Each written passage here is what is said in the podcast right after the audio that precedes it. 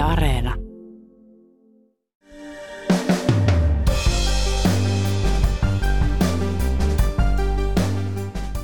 Ukraina yrittää nyt vallata takaisin Venäjän miehittämät alueet etelässä. Käynnissä on taistelu aikaa vastaan. Pelkona on, että syksyn tullen Venäjä järjestää alueilla kansanäänestyksiä ja liittää ne itseensä. Uutispodcastissa Ylen Ukrainan toimittaja Maksim Fedorov kertoo, miten Ukraina pyrkii näännyttämään miehittäjiä ja miten lännen toimittamat aseet ovat muuttaneet sodan kulkua. Tänään on perjantai, 5. elokuuta. Kuuntelet uutispodcastia, minä olen Reetta Rönkä.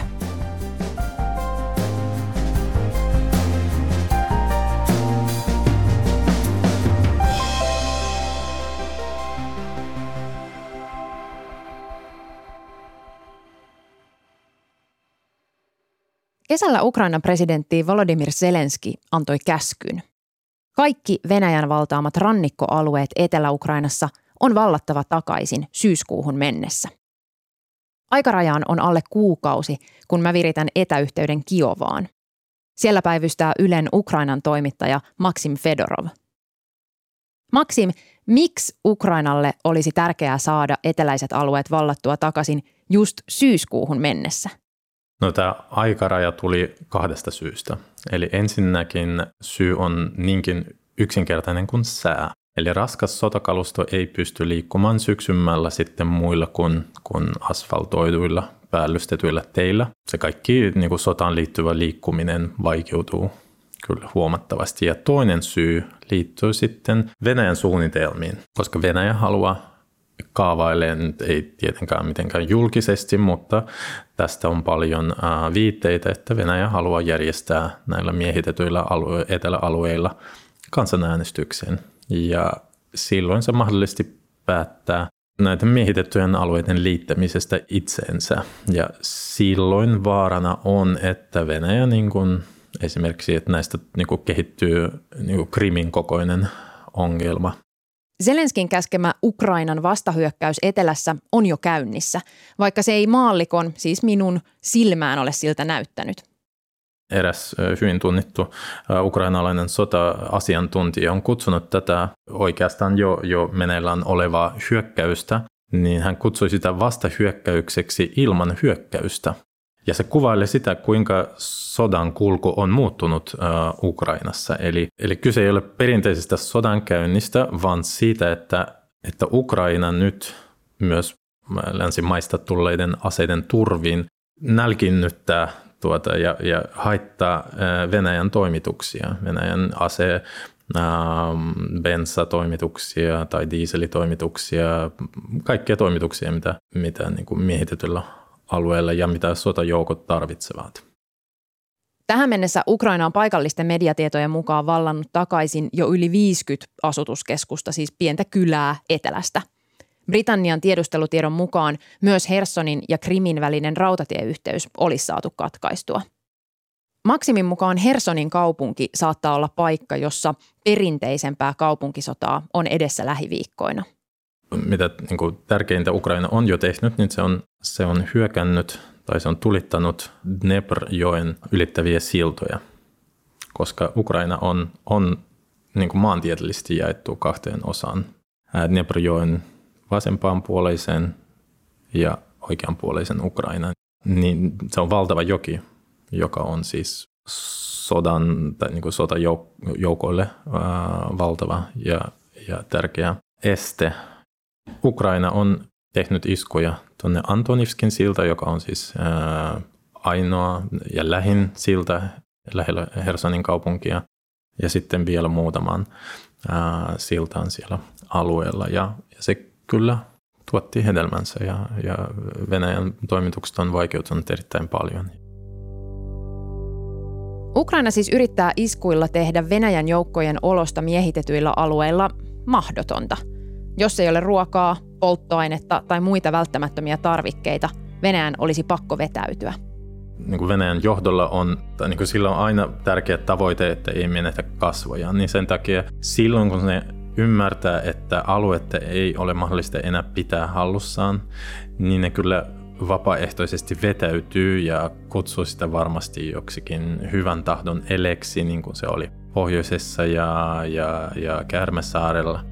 Eli Ukrainan pitää haitata näitä, niitä toimituksia niin, kuin niin paljon, että Venäjä ei, ei pysty jatkamaan tätä miehitystä. Mutta samalla se, että venäläiset pystyttiin, pystyttiin häätämään pohjoisesta, niin se antaa myös toivoa, että ne pystytään häätämään myös etelästä. Syyskuu tulee nopeasti. Kuinka realistinen tavoite on saada nämä miehitetyt alueet vallattua takaisin siihen mennessä? Asiantuntijat puhuvat, että, tai niin kuin sanovat, että se on realistinen, ei ehkä syyskuuhun mennessä, mutta, mutta juuri ennen niin kuin kylmän tuloa.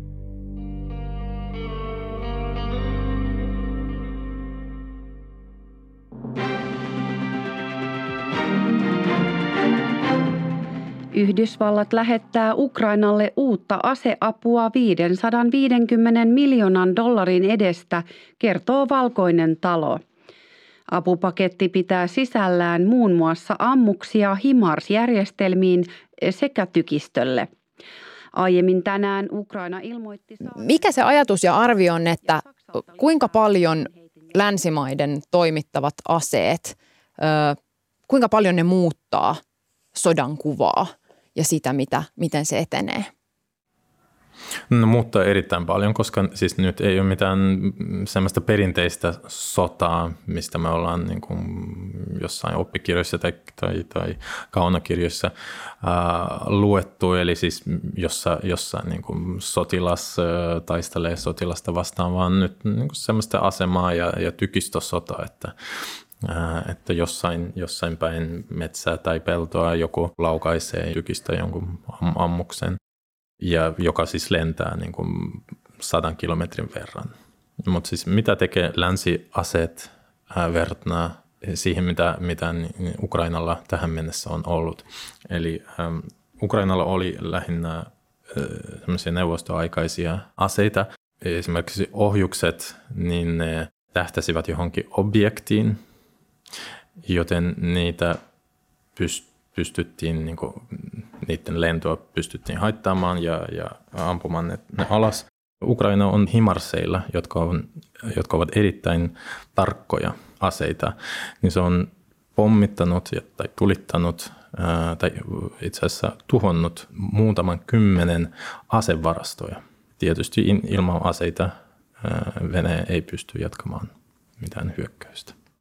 Just nämä Maximin mainitsemat High Mars-raketin heittimet vaikuttavat nyt olevan erityisen tärkeitä Ukrainalle. Mutta ne vaikuttavat tärkeiltä myös Venäjälle. HIMARSit ovat yhdysvaltalaisia raketinheittimiä ja siis todella hienoja ja hyviä sellaisia, jos nyt aseista voi niin sanoa. Niiden ammuksina on GPS-ohjatut granaatit, joiden sanotaan osuvan kohteeseen 10 metrin tarkkuudella –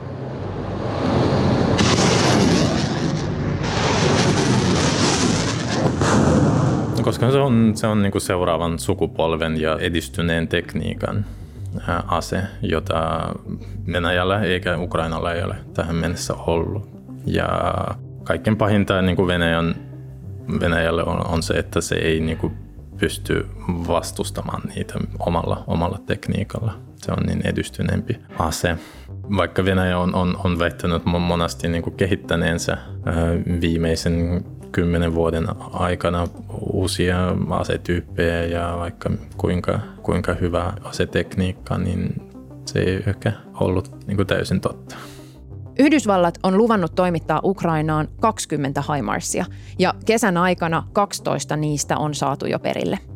Venäjä on väittänyt tuhonneensa kaksi raketin heittimistä, mutta tälle väitteelle ei ole varmuutta – se, että HIMARSit ovat peräisin just Yhdysvalloista, vaikuttaa olevan yksi syy niiden erityisyydelle. Alkuviikosta Venäjän puolustusministeriö jopa väitti, että Yhdysvallat osallistuu sotaan hyväksymällä ja koordinoimalla HIMARS-iskuja – Venäjän propagandalla se on tietysti tärkeää, koska sehän ei ehkä Putininkin, Putininkin mielestä niin kuin taistele Ukraina vastaan, vaan koko länttä vastaan. Ja, ja koska se ei miele sitä, että Ukrainalla olisi niin kuin oma tahto ja oma itsemääräämisoikeus, vaan kaikki tulee jostain ylhäältä, jostain kaukaa, rapakon takaa. totta kai se niin kuin, ollaan tukee sitä, sitä venäläisten ajatusta, että me, me tässä taistellaan koko maailman järjestystä vastaan.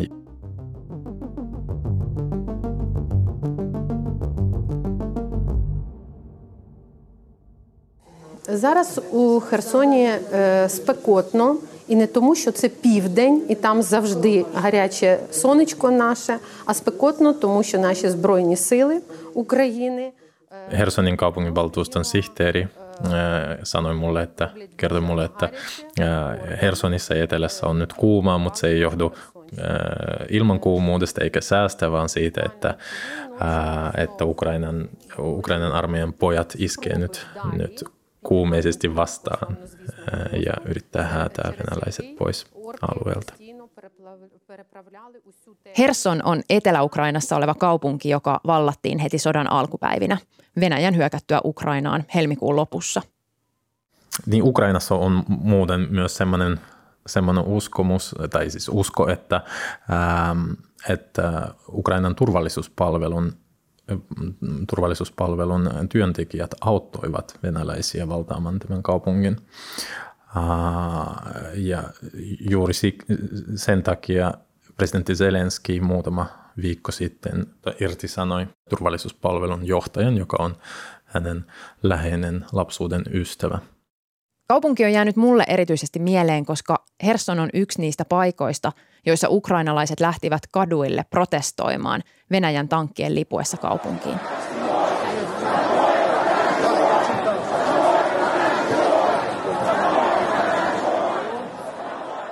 Nyt täytyy niin kuin, ymmärtää, mikä on Hersonin kaupungin merkitys.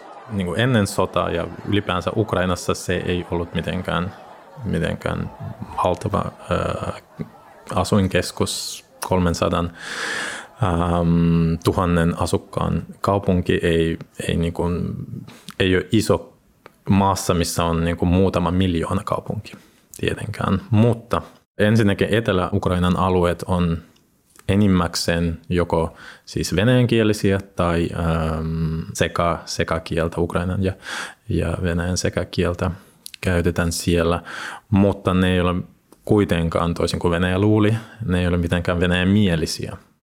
Herson on tällä hetkellä ainoa merkittävä kaupunki, jonka Venäjä onnistui valtaamaan tämän sodan aikana, jos me ei otetaan Itä-Ukrainaa jossa sota on jatkunut jo pidempään. Hersonin kaupunki on siis ollut miehitettynä jo lähemmäs puoli vuotta. Koko sen ajan miehittäjät ovat yrittäneet venäläistä kaupunkia. Eli siellä alettiin jakaa Venäjän passeja ja aika aggressiivisesti, vaikka niitä ei edelleenkään jaeta kovin monta päivässä, jotain niin kuin kymmeniä kappaleita. ja ihmiset ovat pakotettuja ottamaan niitä, koska, mm, koska muuten ne ei saa mitään tukia. Eli kyse on lähinnä eläkeläisistä.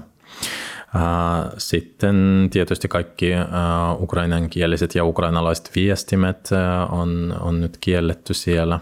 Ja myös verkkoyhteydet on, on vaihdettu, kaikki ukrainalaiset operaattorit on, on häädetty sieltä ja, ja nyt se Herson, Herson, koko Hersonin alue on liitetty Krimin tietoverkkoon, jota tietysti mm, ahkerasti valvotaan.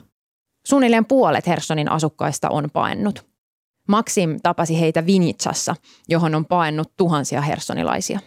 No ne oli kaikki erittäin, erittäin, erittäin toiveikkaita. Mm, mä kävin siellä he, juuri hersonilaisille pakolaisille tarkoitetussa avustuskeskuksessa – jonka avasi äh, Vinnitsaan äh, Hersonin entinen tai siis myös nykyinen, vaikka siis siellä ei nyt, nyt mitkään valtion elimet toimi, mm, kaupungin valtuuston sihteeri, tämmöinen poliitikko, hyvin tunnettu Hersonissa, äh, Halina Luhova. Тому підтримуючи один одного, вінничани херсонців, це дає нам можливість протриматися тут до нашої впевненої перемоги. Віримо, що скоро ми повернемо. Hän oli erittäin, erittäin luottavainen sen suhteen, että, että Ukraina pystyy valtaamaan kaikki nämä eteläalueet takaisin mahdollisimman pian ja että hän tulee juhlimaan uutta vuotta jo kotikaupungissaan, vaikka hänen talonsa poltettiin, mutta kaikilla on siis kova kaipuu sinne, sinne takaisin. Mitä oikein tiedetään siitä, millaista se elämä Venäjän miehittämillä alueilla tällä hetkellä on? No semmoista niin kuin kovin luotettava kuva meillä ei ole, sillä kaikki on, siellä, siellä niin kuin toimittajat ei pysty, pysty niin kuin tekemään työtään vapaasti. Esimerkiksi tämä, tämä hersonilainen toimittaja, jonka kanssa olen puhunut, niin, niin se joutui lähtemään kaupungista kesäkuussa sen jälkeen, kun hänen toimittajakollegansa siepättiin viikoksi ja ilmeisesti kidutettiin myös. Eli Venäjä yrittää tehdä kaikkensa, jotta, jotta niin kuin vapaat toimittajat ei, ei pystyisi tekemään työtä, joten mm, kaikki on semmoisten niin kuin huhujen ja kaverikertomusten varassa. Mitä Venäjä tällä hetkellä tekee ja miten se varautuu siihen, että, että miehitettyä Hersonia Ukraina haluaa nyt ja yrittää kovasti saada takaisin?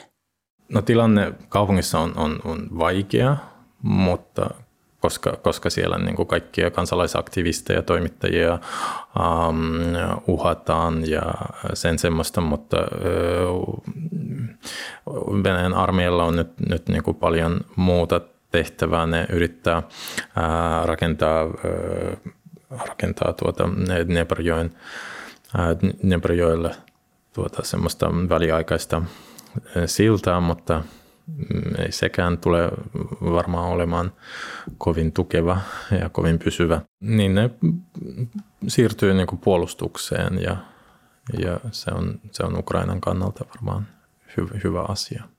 Miksi se on Ukrainan kannalta hyvä asia? No koska, koska Venäjä ei, ei, Venäjä ei pysty niin kuin, valtaamaan lisäalueita. Ja se ei pysty niin kuin etenemään minnekään niin kuin länteen Odessan suuntaan tai, tai pohjoiseen tuonne Nikolaevin, suun, Mykolaevin suuntaan, vaikka se pommittaa sitä jatkuvasti. Se on lähellä rintamalinjaa ja ää, Ukraina vettää, että, se, että siitä on tulossa niin kuin seuraava Mariupol, koska sitä tuhotaan erittäin, erittäin raskaasti. Vaikka hersonilaisilla on vankka usko ja toivo kotikaupungin vapauttamisesta – on myös pelkoa. Pelkoa siitä, että jos kaupunki vapautetaan, sieltä paljastuu samanlaisia kauheuksia kuin pohjoisen takaisin vallatuissa paikoissa, kuten vaikka Butchassa. Pelkoa siitä, että Venäjä ehtii järjestää omia kansanäänestyksiään ja liittää alueita itseensä. Venäjän tärkeä suunnitelma on se, että syyskuusta kouluissa aletaan opettaa venäläisen kouluohjelman mukaisesti, eli propagandaa koulusta asti. Ja siksi Ukrainalle on, tämä kaupunki on erittäin tärkeä, koska, koska ne on menettänyt sen ja jos ne onnistuu valtaamaan sen takaisin en, ennen kuin kun se mahdollisesti niin kuin siirtyy tiiviimmin Venäjän hallintaan, niin, niin se, on niille, se olisi niille erittäin tärkeä symbolinen niin kuin askel, joka suojaisi myös kaikkein tärkeintä kaupunkia etelässä, eli Odessa koska se on iso, iso satama, se on miljoona kaupunki, se on hyvin venäjänkielinen kaupunki, jota Venäjä pitää niin kuin osana omaa kulttuuriaan, mutta toistaiseksi kaikki Venäjän yritykset vallata Odessa on, on epäonnistunut, mutta se jatkaa sen, sen, sen tulittamista.